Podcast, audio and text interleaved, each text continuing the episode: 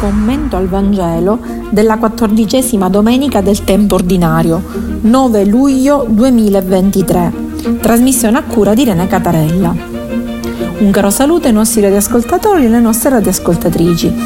Questa domenica il Vangelo è sempre tratto da Matteo e siamo al capitolo 11, versetto 25 iniziamo da quello per poi andare a finire al 30, quindi parliamo di 5 versetti però densi di significato che vanno sotto il nome di inno di lode, sì perché in questi versetti vedremo che Gesù che eh, non si è trovato in una situazione buona, nel senso che dopo essere stato criticato ovviamente dagli scribi e dai farisei che avevano un'idea completamente diversa del mondo, in cui c'era un Dio che eh, disprezzava i cattivi e amava i buoni, disprezzava i poveri, gli ultimi e amava i ricchi, ovviamente eh, arriva Gesù che sovverte questo modo di pensare e quindi è chiaro che loro eh, non possono accettare Gesù Gesù stava con i poveri, con i pubblicani, con i peccatori, accarezzava i lebrosi,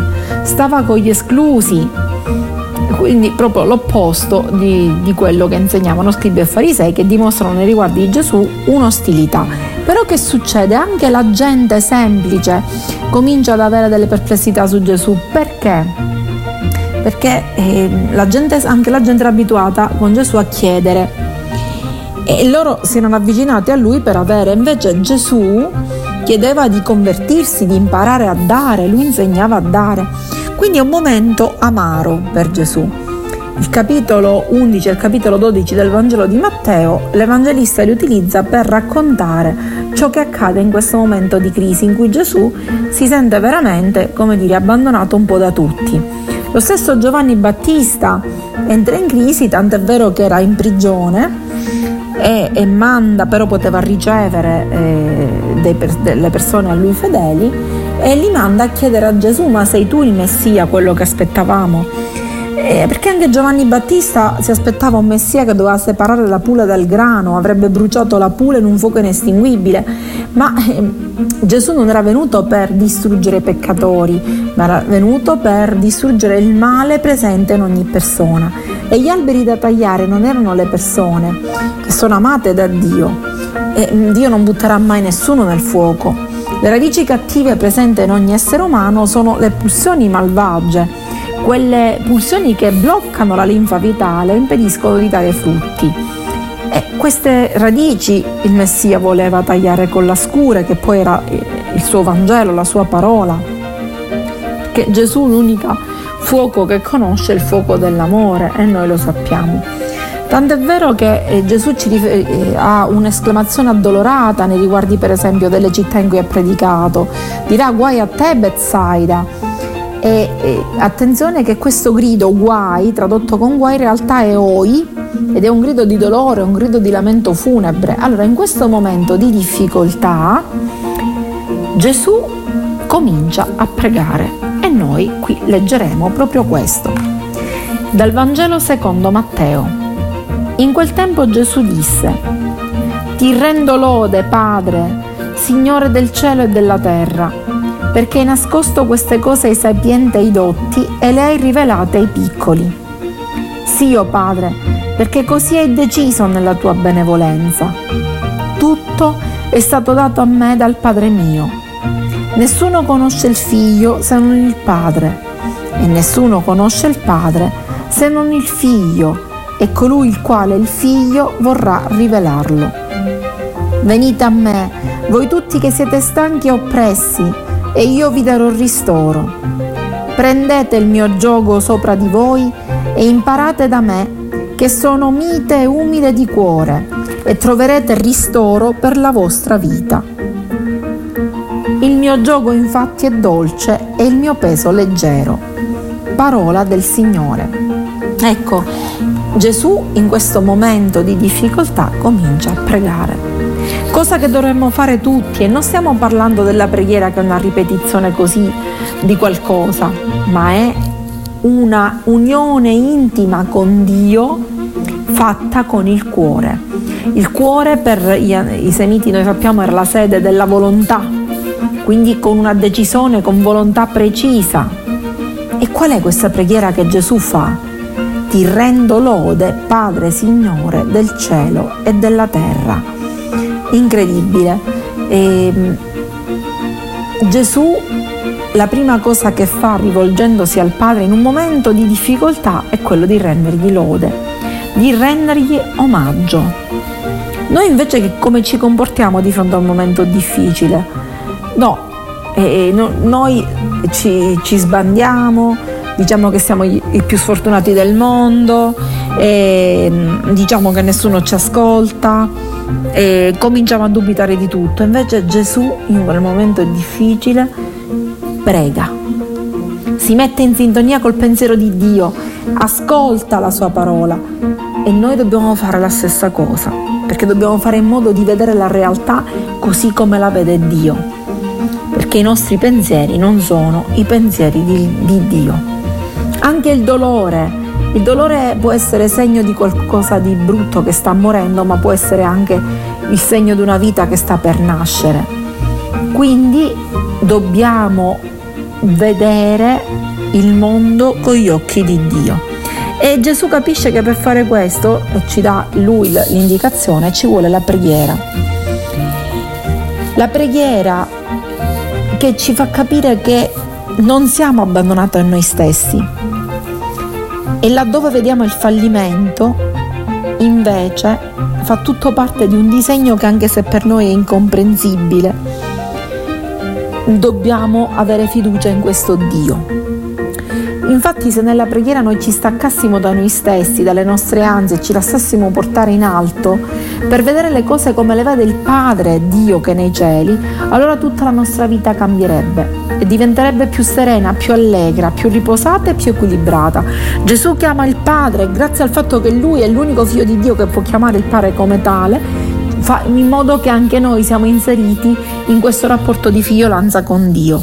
Il termine Abba ed è l'appellativo tenero del bambino che si fida ciecamente del padre, sempre e comunque. Ma per il cristiano il termine padre ha un altro significato, un, un, ulteriore significato.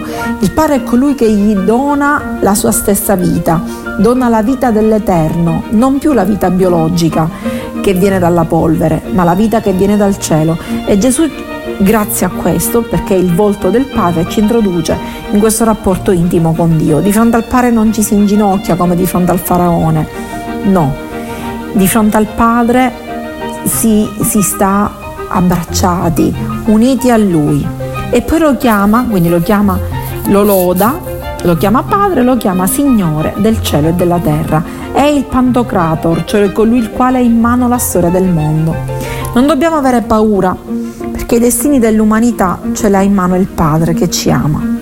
E quando accadono dei fatti che per noi sono incomprensibili, dobbiamo pregare e avere la certezza che Dio Padre non ci abbandonerà mai per cui, e perché Gesù benedice il Padre? Lo dice, ti benedico Padre perché hai nascosto queste cose sapienti ai dotti e le hai rivelate ai piccoli. Abbiamo due ragioni qua, una negativa e una positiva. Attenzione, non è che Gesù è felice che i dotti, cioè scribi e farisei, non abbiano capito il suo messaggio evangelico, non è questo, ma è felice del fatto che queste cose che lui ha rivelato, questo amore incondizionato, lo hanno capito i piccoli, cioè le persone che sono pure di cuore, quelle persone che venivano invece maltrattate e bistrattate ed eliminate, trattate come persone escluse. E quindi Gesù gioisce di questa rivelazione. Ora, perché è accaduto così? Gesù dice perché eh, dice sì, tu hai deciso così nella tua benevolenza. Che cosa vuol dire? A, a Dio è piaciuto far capire che le persone che sembrano in una condizione di secondo piano in realtà sono quelle che eh, avranno per primi accesso al regno di Dio. Allora il messaggio per noi è molto chiaro e l'invito a saper cogliere nella preghiera, come ha fatto Gesù, il disegno d'amore di Dio che è sempre presente anche negli avvenimenti che a noi sembrano assurdi, perché la nostra storia è nelle mani del Padre che anche dal male sa ricavare un bene anche nel momento in cui noi non capiamo come fa. E, e ehm, che cosa dobbiamo fare noi? Dobbiamo accogliere quindi questo invito che Gesù ci rivolge e che dice venite a me voi tutti stanchi ed oppressi e io vi darò riposo. È un invito bellissimo, è un invito bellissimo perché ci dice di... Ehm, anche se siamo stanchi della vita, in questo caso si rivolgeva alla gente che era stanca del gioco, cioè dell'oppressione del peso che davano scribi e farisei, che davano un sacco di precetti, c'erano addirittura 39 azioni proibite, bisognava stare attento a tutto. Quando Pietro riunirà a Gerusalemme l'assemblea dei discepoli e, e c'erano là eh, dei cristiani gente che si convertiva al cristianesimo, quindi cristiani, e c'era il problema se si dovessero mantenere fedeli alle tradizioni religiose giudaiche. Pietro dice di no, non c'è bisogno, non bisogna imporre un gioco, un peso eh, sulle persone, assolutamente. Dio ci vuole felici, non vuole imporre un, pre, un peso su di noi. Quindi mm, ecco, stanchi da, e oppressi da questo, noi dobbiamo andare a Gesù che ci darà riposo. E, e dice di prendere il suo gioco sopra di noi e imparare da lui che è mite e umile di cuore. Di qual è questo riposo? Il termine biblico è menuah, che indica il riposo della terra promessa, di chi ha lasciato la schiavitù ed è entrato nella terra libera. Quindi Gesù ci promette e ci propone la sua terra di libertà, il regno di Dio, dove entrano coloro i quali accolgono le beatitudini, che sono operatori di pace, che sono miti appunto, che consolano gli afflitti. Quindi Gesù dice la serenità, la pace la troverete solo stando accanto a me e, il gioco che lui dice, il peso che ci dà un gioco dolce, dirà Christos è il termine, cioè un gioco che si adatta a noi, un gioco, un peso che è un peso dolce perché non è altro che il, la richiesta di amare. Gesù ci ama e ci chiede di amare e di amarci reciprocamente. Imparate da me, dice, imparate da me um, che ho amato, che sono mite. Mite, il termine mite è tapeinos, in greco meglio anav, eh, in ebraico, che è colui il quale abbassa la testa. Chi è che abbassava la testa? Il servo, lo schiavo. Quindi Gesù ci sta dicendo fate come me. E non è colui il quale sorbisce si sorbisce qualunque cosa, assolutamente, perché Gesù ha dovuto affrontare molti scontri, ma non ha risposto mai con la violenza. È colui il quale reagisce alla violenza sempre e solo per amore. È colui il quale sa che abbassa la testa nel senso che deve servire gli altri, non è superbo, ma è umile e mite e il regno del, di Dio apparterrà a queste persone. Tant'è vero che Gesù che entra a Gerusalemme non, non viene cavalcando un cavallo, ma cavalcando un asino, perché appunto è Anav, è umile.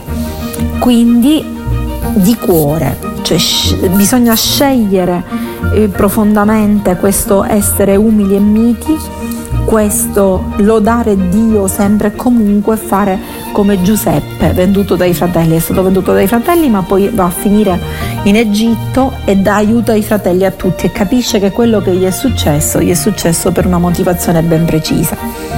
Dobbiamo quindi essere umili e miti di cuore, perché se no altrimenti cambieranno gli attori, ma la recita sarà sempre la stessa. Gesù ci propone di cambiare il copione e di essere sottomessi ad un unico peso, ad un unico servitore che è l'amore, ovviamente a immagine e somiglianza di Dio, perché questo siamo figli di Dio. Un caro saluto dopo queste bellissime parole del Vangelo di Matteo a voi tutti, radioascoltatori e radioascoltatrici dalla vostra Irene Catarella che vi dà appuntamento alla prossima trasmissione. Buona quattordicesima